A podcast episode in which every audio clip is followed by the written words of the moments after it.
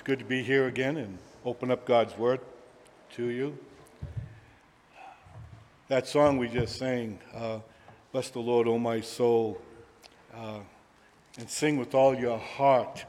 I was doing that this morning when I was preparing for this sermon. I have two favorite hymns of all time.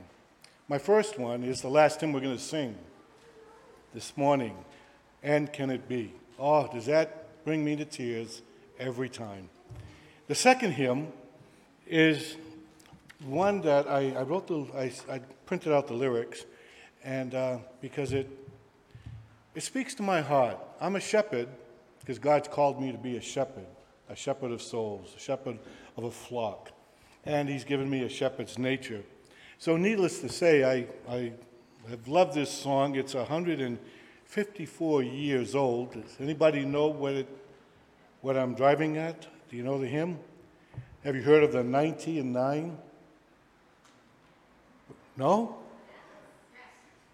The 90 and 9. Ira Sankey was the worship leader for D.L. Moody, and he saw this poem that was composed in 1868, and he set it to music about four years later. Now, I was at home, and man, I was singing it because I'm all alone and I missed a whole bunch of notes. So rest assured, I'm not going to sing for you this morning. But I would like to read it. I might put a little, a few musical notes along the way, but I want to read it to you because I think it undergirds uh, Luke 15. There were ninety and nine that safely lay in the shelter of the fold. But one was out on the hills away, far off from the gates of gold.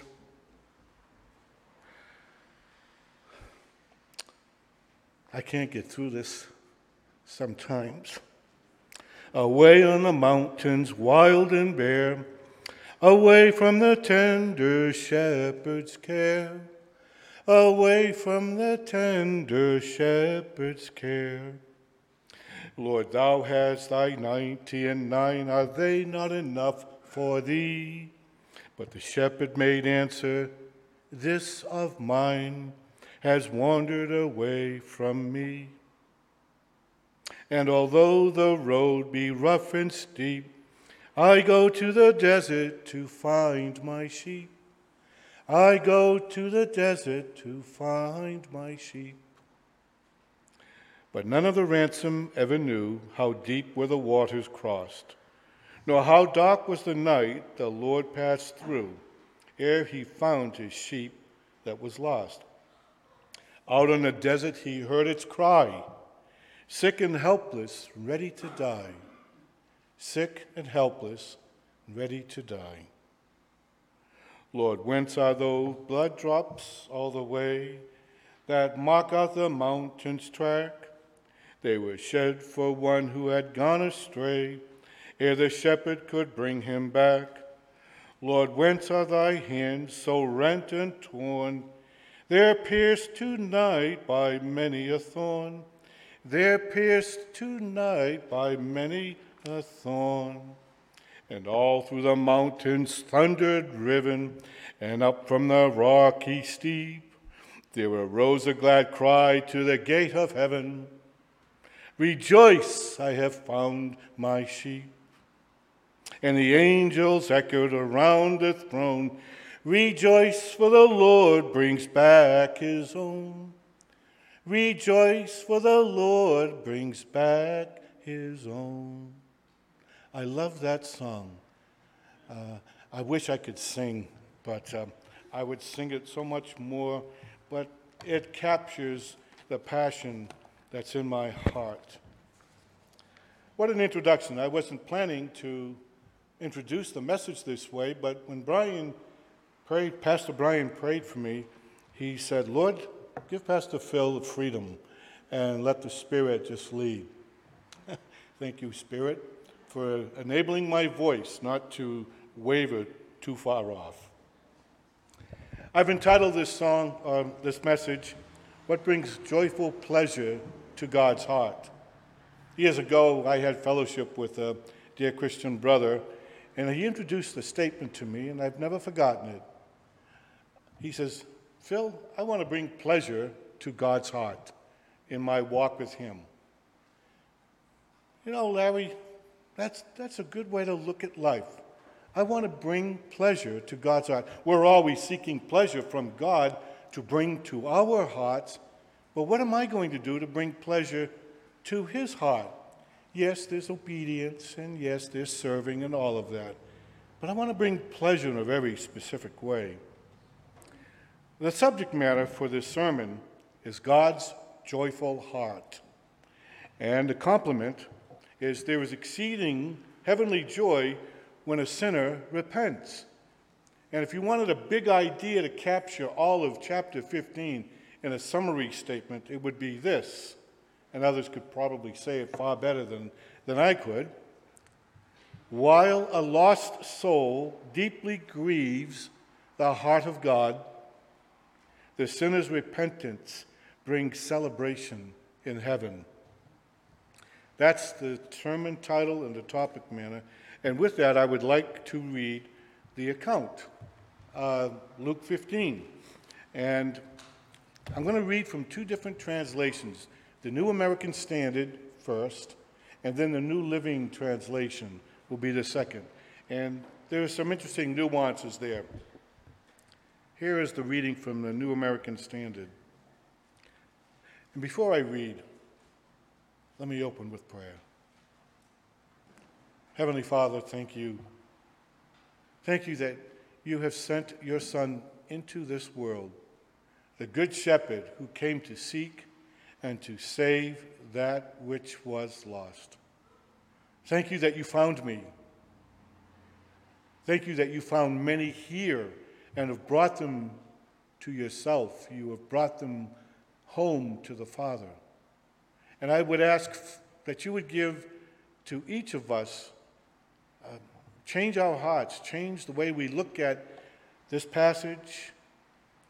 Help us to be deeply compassionate for those who do not know Christ, that they too may know the grace and the forgiveness from the sin, from shame and guilt. Thank you, Father, for this word, and thank you for the words of Christ. For it's in his name we pray. Amen. Luke 15, beginning at verse 1.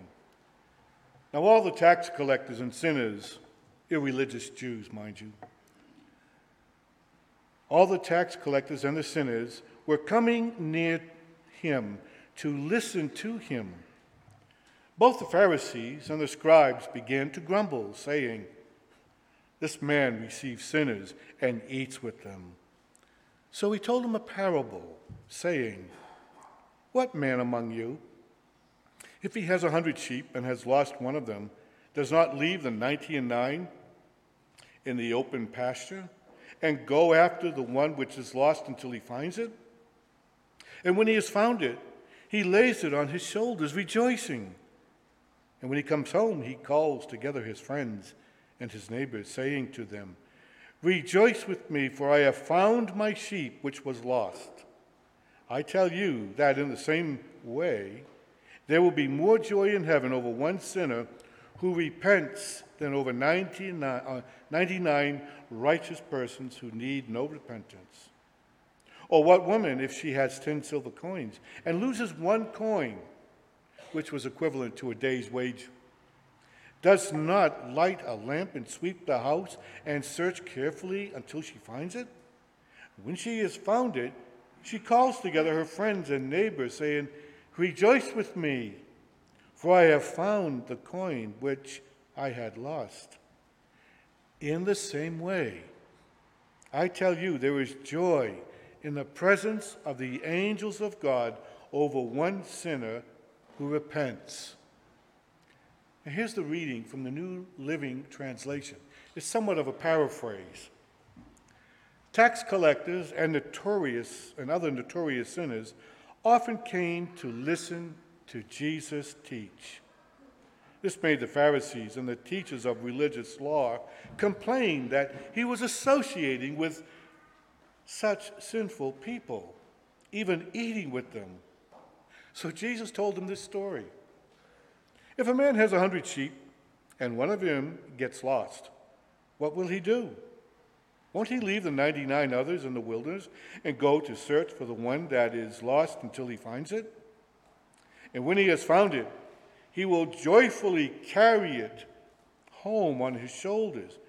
When he arrives, he will call together his friends and neighbors, saying, Rejoice with me because I have found my lost sheep.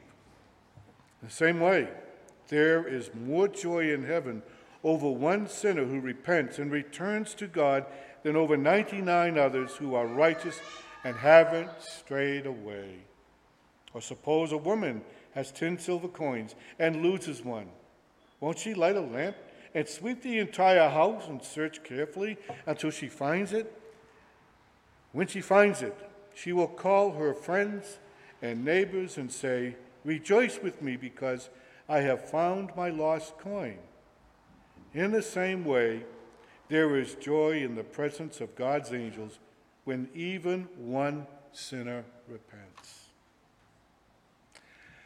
I want to transition from this introduction, and before I unfold the text a little clearer, I want to give you, I want to address three, historic, uh, three settings which undergirds this chapter.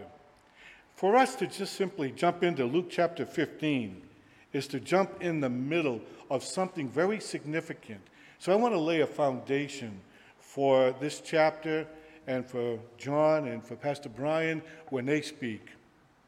My transitional thoughts there's a historical setting, there's a cultural setting, and there's a theological setting. And so I want to address the historical setting first. Luke 15 is the fourth parable of seven specific parables in Luke's travel narrative.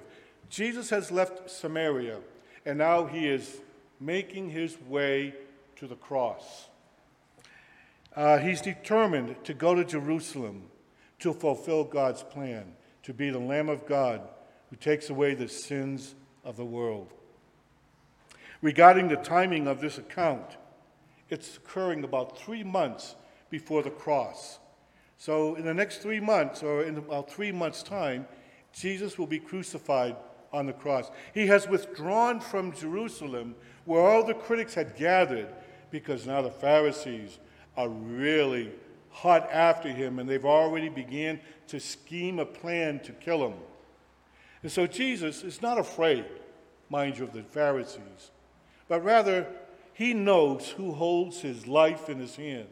And he know, and God, and I want you to know that God holds your life in his hands. There's a day when you were born, and there will be a day when you will die, and nothing is going to come in between. You're not going to die prematurely. You're going to die according to God's timetable.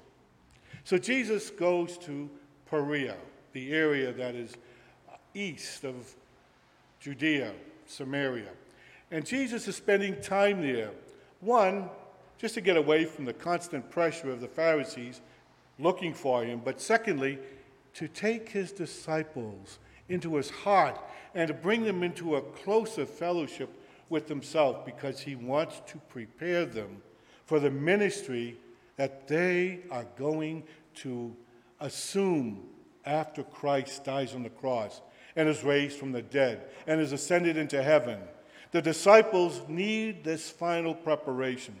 And so that's why we're in the last three months, and the training and the intensity of that fellowship with Jesus and his disciples is certainly uh, intense.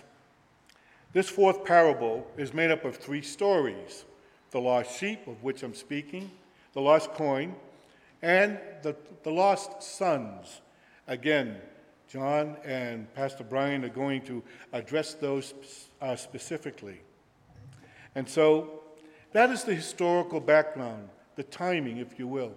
Let me talk briefly about the cultural background. There are some dynamics that we need to recognize. Um, there are significant differences between the outcasts and the religious authorities. Who are the outcasts? They're the tax collectors, they're the sinners. Who are the religious authorities? The Pharisees, the scribes, teachers of the law, okay? Question when we jump right into Luke 15, we have to ask ourselves I mean, Luke writes, and, he, and uh, I just love the way he opens up this chapter, but it's in the middle of significant movements. In Luke 15 1, then all the tax collectors and sinners drew near to hear him. Wow. Do you ever think about what draws sinners to God? What drew them to hear what Jesus had to say? It also drew the critics, and we'll address those in just a few moments. But all the tax collectors and sinners drew near to him, and the Pharisees and the scribes murmured. Outcasts of society came to hear Jesus. Why? Um, in Matthew chapter 9, verse 35 and 36, I, I just love this, this passage. And Jesus went about all the cities and villages, teaching in their synagogues, preaching the gospel of the kingdom, and healing every sickness and every disease among people. But when he saw the multitudes, when Jesus looks at us and he sees the multitudes of our day, what does he see? He was moved with compassion for them because they were weary and scattered like sheep without a shepherd. I have a question for you. Are you weary? Are you feeling somewhat scattered? I know that you're okay. You're not overcome with heat just yet.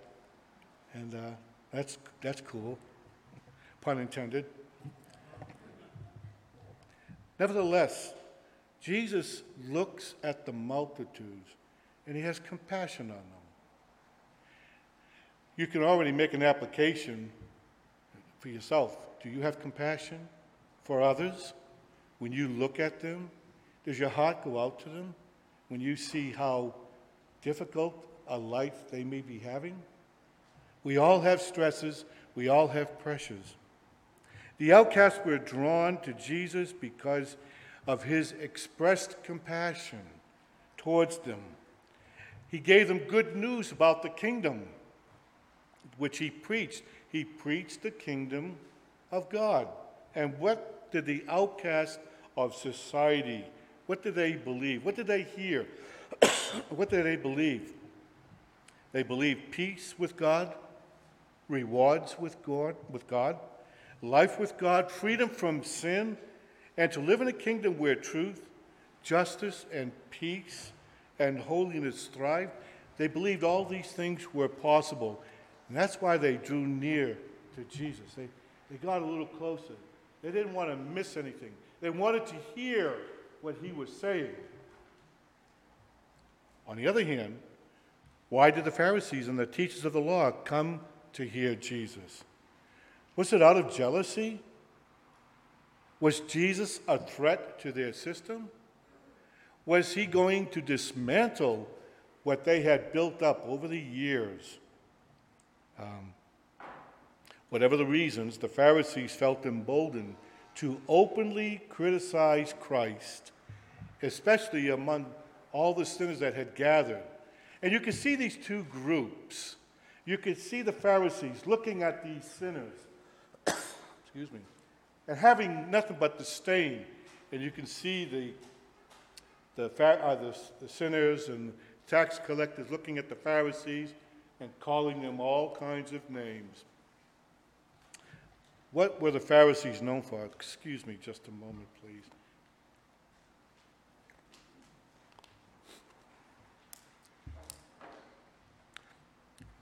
Jesus rightly criticized the Pharisees in Matthew chapter 23. It's all part of the cultural setting. I promise I won't bore you with too many more details. But to understand the, the significance of the Pharisees and, and the sinners, throughout his three years of ministry, Jesus called out the religious authorities for their hypocrisy. Instead of having compassion upon the people that they were to serve. The Pharisees and scribes expressed nothing but disdain towards sinners. They looked upon sinners as being deplorable. Have you heard that word before? Unworthy, unworthy of my, my love and my attention, my focus. Consequently, the Pharisees and the teachers of the law treated sinners with scorn and contempt. Now, what makes you think that somebody's going to pay attention to what they, they have to say when they're looking at you from that? Uh, compassion draws people to you. Scorn and contempt and looking down upon others turns people away. And God help the church if they ever get into that mindset and look at others in that fashion. Jesus, I mean, it was unthinkable for Israel's spiritual leaders to welcome sinners with a bad reputation into their presence and to eat with them. How many of you have a large number of friends who, who don't know the Lord? You have a good number? How much time do you spend with them? I hope you spend a good amount of time with them just to be a friend. You never know how God's going to work. More about that in, towards the end of the sermon. But Jesus rightly criticized the religious authorities in Matthew 23 by stating that they do not practice what they preach. They lay heavy loads on people, that is, adding rules to the teachings of Moses. These teachers of the law were not willing to lift a finger to help others. They complicated spiritual and religious matters with their blabbering. They turned their backs on sinners. In conclusion, the Pharisees and the teachers of the law did not try to help people understand God's word in a way that reflected the very heart of God. Obviously, the contrast between Jesus and the religious authorities was visible before the people. And so the insults and the negative words just flew back and forth to one another.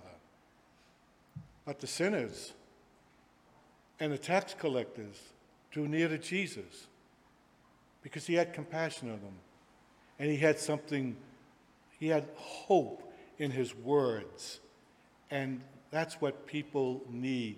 They need hope, they need compassion, they need life.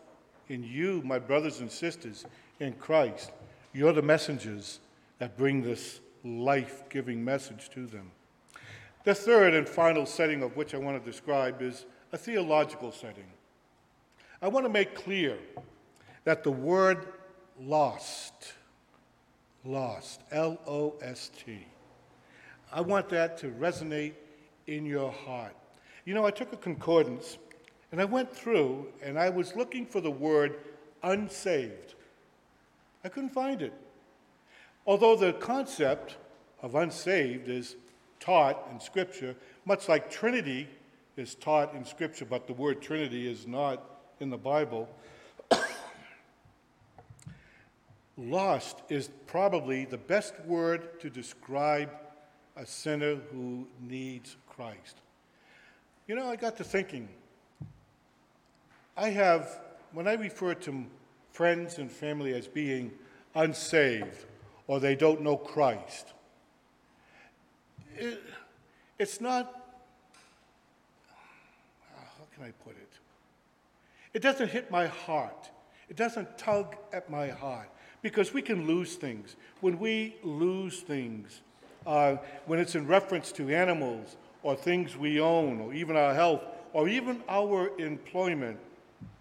It involves frustration, inconvenience, feeling upset, even fear. But when lost is used in reference to people's eternal destinies, that's a different matter. I found myself, oh, my my heart hurts.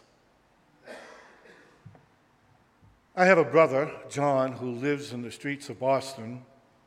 been like that for many, many years. He's lost. He's lost. I sometimes when I when I think about it, it makes me teary. Or when I think of others who are lost, I get a little teary. And you know what? I back up. And I use words like unsaved. They don't know the Lord. It's less painful to say it that way. But when you say someone is lost, it's very personal. I don't know, it seems to go right to the heart of the issue. Imagine losing your four year old toddler in an amusement park. He's holding your hand, and then they're squiggly. They let go for a moment, and they take off. And you look around and say, Where's my kid? Where's my grandchild? You start to panic, and you have that sinking feeling that your child is lost. I want us, if you will, to think of people who don't know Christ as being lost, to have that sinking feeling when you meet people like that. I think perhaps, just perhaps, it may cause us to share the gospel more passionately, uh, transparently, sincerely. One of the saddest verses in the Bible is Ephesians 2, verse 12. Paul describes the lost sinner in this way you were at the time separated from Christ, excluded from the commonwealth of Israel, and strangers to the covenant of promise, having no hope without God in the world. How do the lost live without hope? They put their hope, they put their trust in other things, thinking it's going to save them, but it doesn't. We who know Christ, who have been found by the Lord. We, um, we know the truth, and our lost family members and friends need this truth. To be spiritually lost is to be doomed to deception, discouragement, dangers, death, and eventually divine condemnation. That's pretty heavy stuff. And so when we read Luke chapter 15, this is the setting that I want us to understand. The big idea that emerges, if you will, from Luke 15 is that while the lost soul deeply grieves the heart of God, the sinner's repentance brings celebration in heaven. So I want to talk briefly about three concepts um, that the stories exposed. There's the value of the soul, of the lost soul. There's the cost of searching for the lost soul, and the joy of finding the lost soul. So, quickly, the value of the soul, the value of the lost soul. Jesus begins his ministry or his story by asking that rhetorical question of his audience. You see that in verse 4. What man of you, having a hundred sheep, if he loses one of them, does not leave the 99 in the wilderness and go after the one which is lost until he finds it? A flock was approximately about a hundred. A modest, more modest flock could go up to perhaps 200. Each night, however, the shepherd would bring the flock into a, a fold, a penned area, and as they would come in, he would count them 99. There's one missing. Uh oh. What does he do? He doesn't just abandon the 99, so now you have 99 ready, ready to run off. No, there he, he takes responsible actions and appoints others to watch over these um, 99, make sure that they're not in danger. And what does the shepherd do? He goes out in search of the lost sheep. Jesus is the Good Shepherd. Jesus said, My Father, who has given them, he's referring to sheep who hear the voice of Jesus. My Father, who has given them to me, is greater than all, and no one is able to snatch them out of my Father's hand. Jesus also said, For the Son of Man has come to seek and to save that which was lost. Your soul is the most valuable of all creation because we are made in the image of God. God enables us to fellowship with Him, to reason, to feel emotion, to make decisions, all kinds of decisions. That's what separates us from the rest of all of God's creation. Your soul was made to live forever. it will never die. When God knelt down, if you will, I love the song by Don Francisco, describes how God took that clay from the earth and formed man. And scripture says that and God breathed into him and he became a living soul. We share that part of God. That part of us will never die. And um, it's, it's a beautiful, beautiful thing, a most valuable thing, your soul. Your soul has gained the interest of the devil, however, who blinds everyone from the truth of God and leads souls to rebel against God. So when you and I were born, we were born spiritually dead, spiritually blind, and already, you know, prone to rebel against God. And, um, and apart from God's intervention in our lives, we would remain spiritually blind, spiritually dead, and rebellious to God, having no hope. But God the Father is the one who draws us to his Son, and he moves into us. That's why he sent his Son into this world. I love John 3:16. The more you think about it, it is profound truth.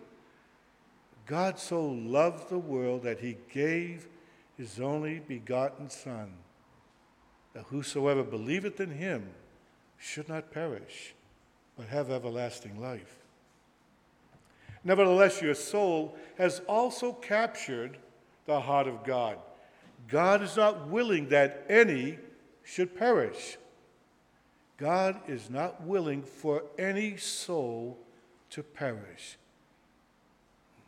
That's the heart of God. And you see God rejoicing over the repentance of one sinner. He's not talking about all of humanity. God is going after one sinner at a time. And, and when that sinner repents, God, God's heart is filled with great joy and the angels of heaven rejoice. And your soul is most valued by God. Why? You and me were not purchased with gold and silver, but with the precious blood of Christ. There is no other price, there is no other way in which we can be saved except faith in Christ and the shed, his shed blood on the cross that takes away our sin. There's no other way. And so when we share the gospel with others, we pray for the Spirit of God to open up their, their minds and their hearts to hear the truth that is being spoken. I want to talk now not only of the value of the soul, but the cost of searching for the lost soul. It is a life threatening situation for sheep when it wanders away from the flock. Sheep are prone to wander. We see that in Isaiah chapter 53. All we like sheep have gone astray. Each of us has turned to his own way, but the Lord, the Lord has laid uh, our iniquity on Jesus. You know, it was Christ. It was God the Father that crucified Christ. Yes, he used the hands of the Roman soldiers and used the corruption and the selfishness of the the Pharisees, and the unthinking mob who cried out to release Barabbas instead of Christ. That's why Jesus said, Father, forgive them, for they know not what they do. They're lost, They don't even know that they're lost. And that's an interesting concept or idea that the lost don't even know that they're lost.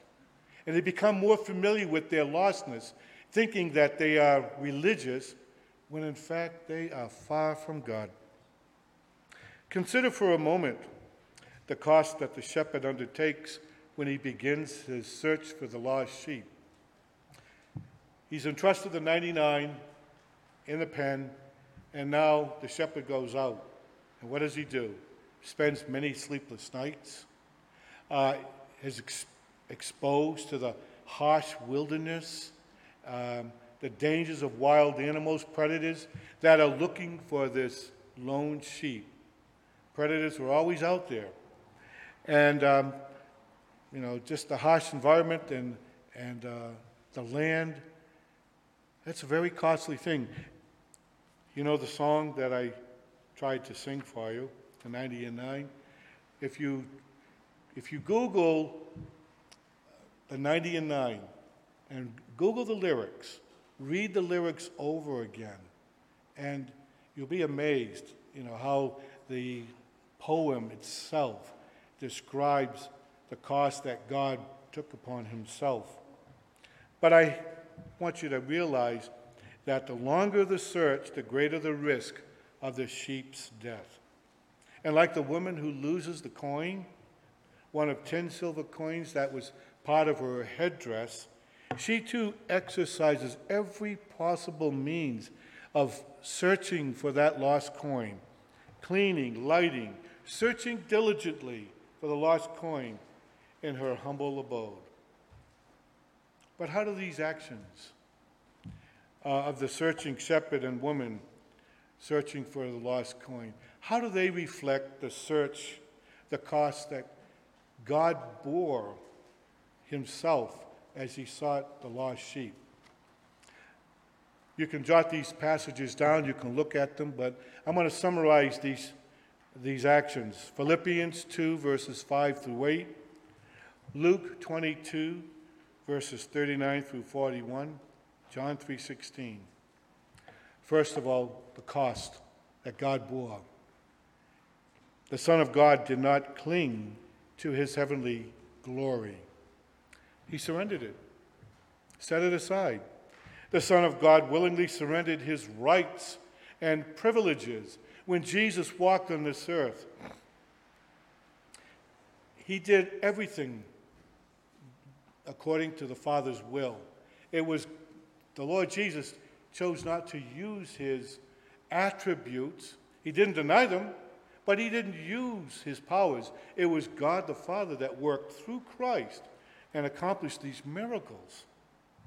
The Son of God willingly endured the presence and the brutal treatment of sinful hands that mistreated him, that called him names. Yeah. The Son of God agonized over the cost that he would pay to obey his Father's will. When you look in the Garden of Gethsemane and you find Jesus kneeling, what image comes to mind as he's asking God, Father, not my will be done, but your will be done? And he sweat great drops of blood. The soul of Jesus was in full agony. Why? Well, number one, he was going to be separated from his heavenly Father for the first time. I'm not going to say in his creation because God was not created, but God is eternal without beginning and without end.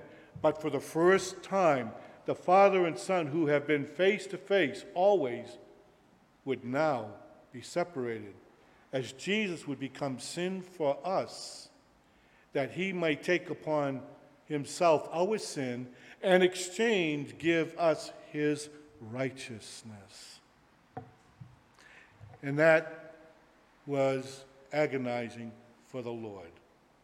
Moreover, he had to bear the wrath of God, God the Father. Each of us deserve the wrath of God. Now, think about the wrath of God for just a moment, and I'm wrapping this up. But think about that wrath for just a moment. One person, for all eternity, be separated from God, and to bear that anger, that wrath against our unrighteousness. We could not bear it. But Jesus did. Not just for one person or 10 people, but for the whole world.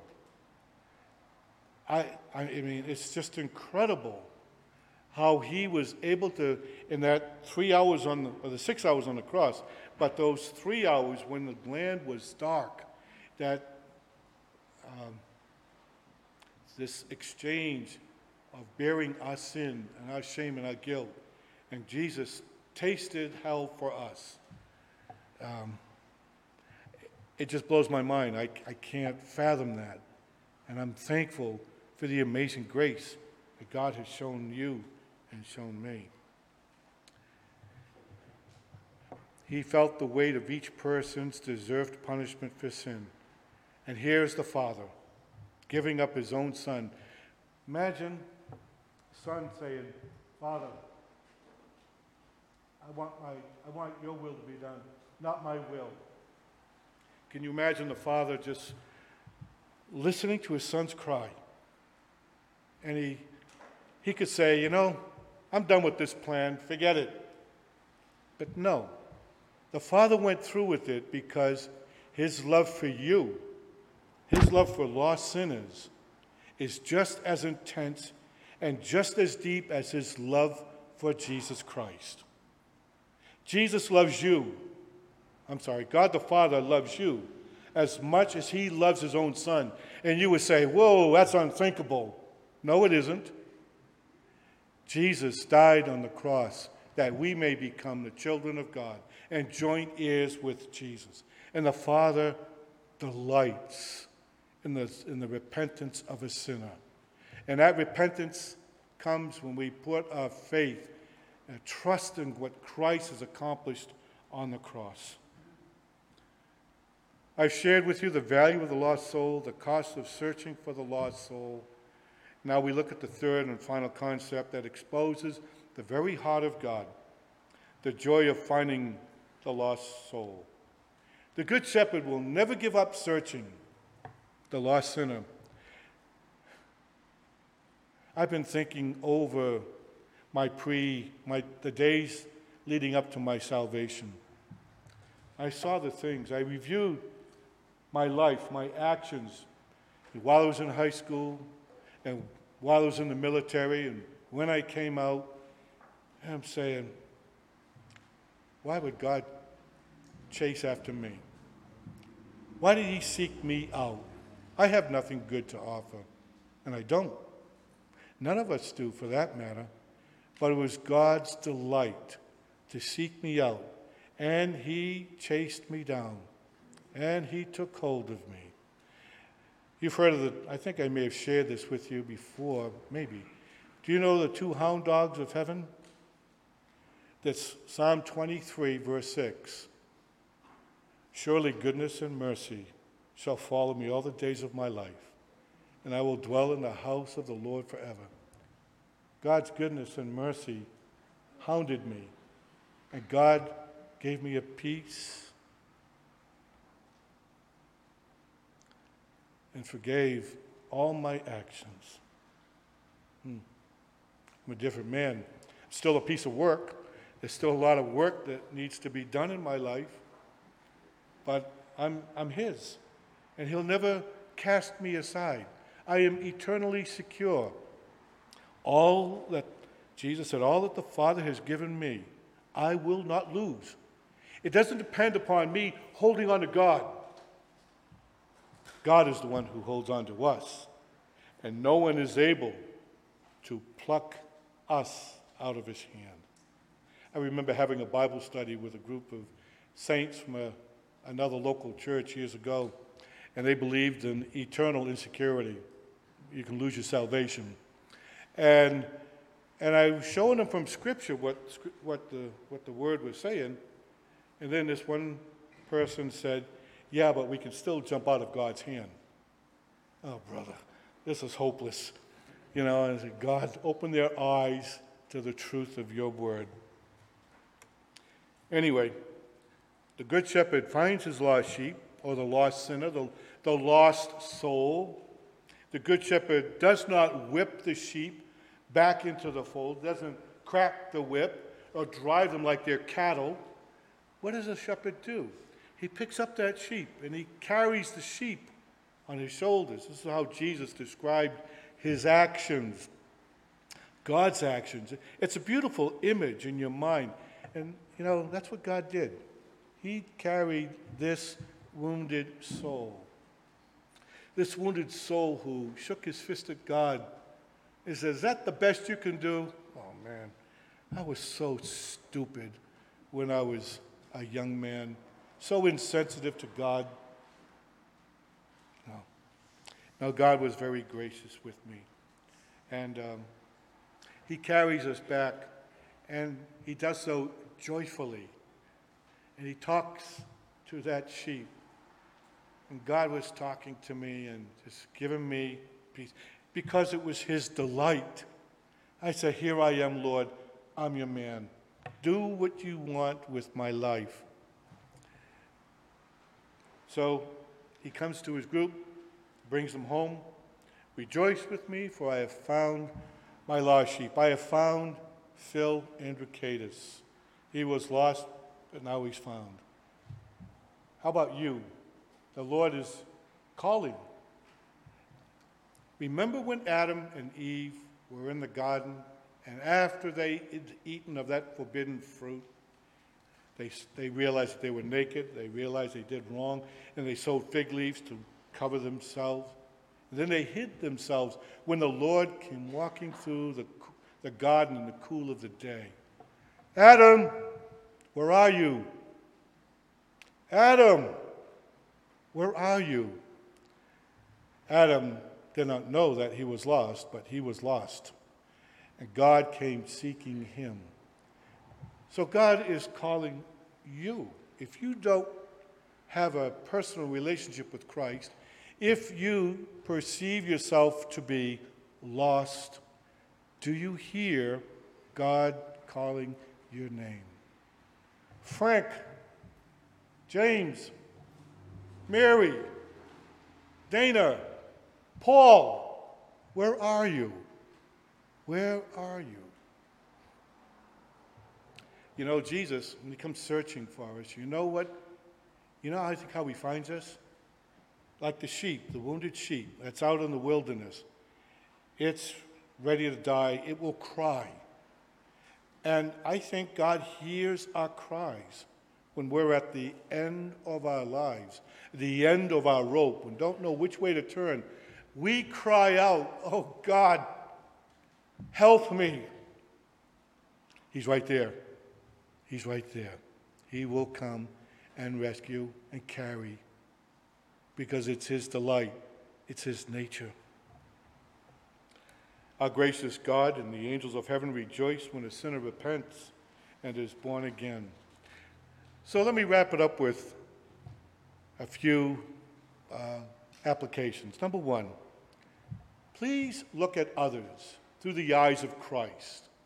When Jesus saw the multitude, he saw them as sheep without a shepherd, and he had compassion on them. Have compassion on those that you see that are weary and are tired, and they they carry heavy loads. Maybe their home life is a wreck. Maybe their children are, are rebellious. Maybe their mates are sick.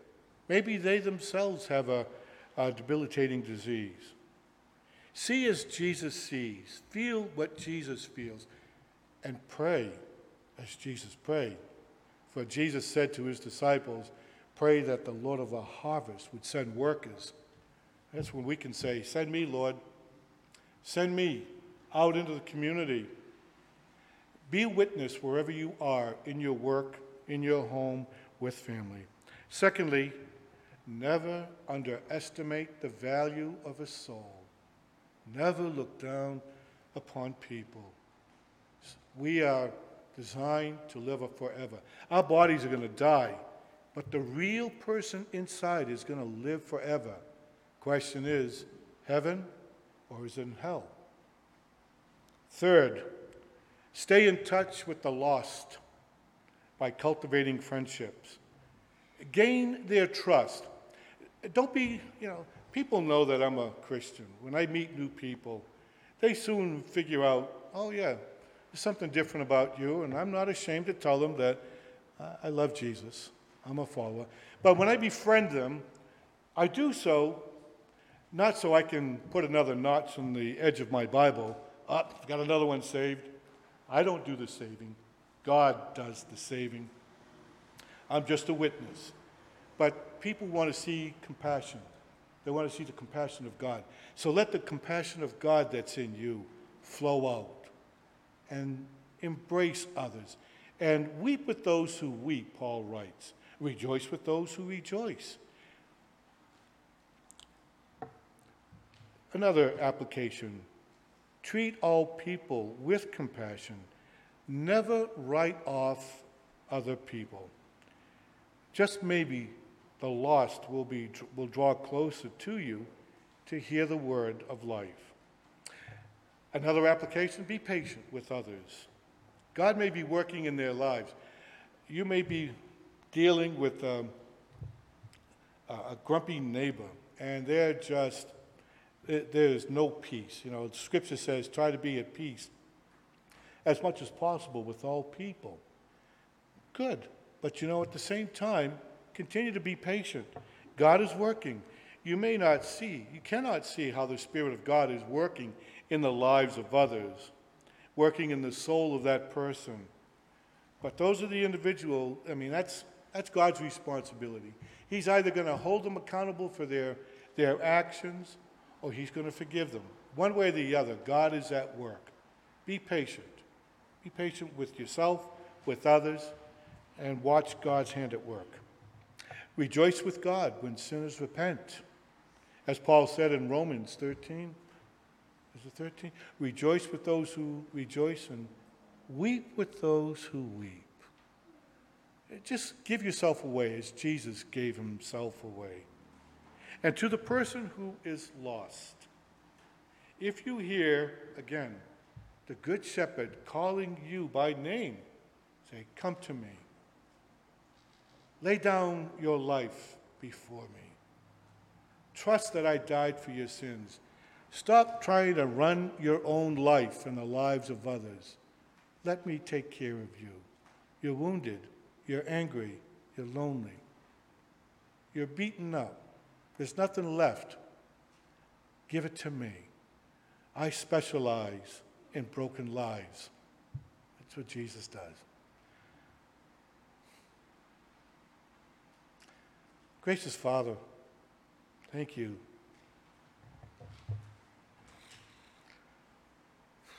that you took this broken man when he was just 23 and gave him a new life, a new identity in Christ. You promised me, and you promise each of us who come to you, that the old is gone, the new is come. I thank you that my past is in the past. Behind me, I thank you, God, that a new life is before me. And even today and every day since my salvation, you continue to rejoice, and all the angels in heaven continue to rejoice in the repentance of this sinner.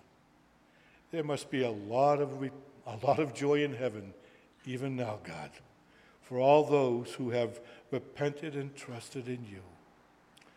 Help us, Lord, to add to that further joy in heaven and to bring further pleasure to your heart by being like Jesus and bringing the Savior to them through our witness, through our lives. Continue, O, God, to draw us closer to you and closer to one another in Christ. For it's in His name we pray. Amen.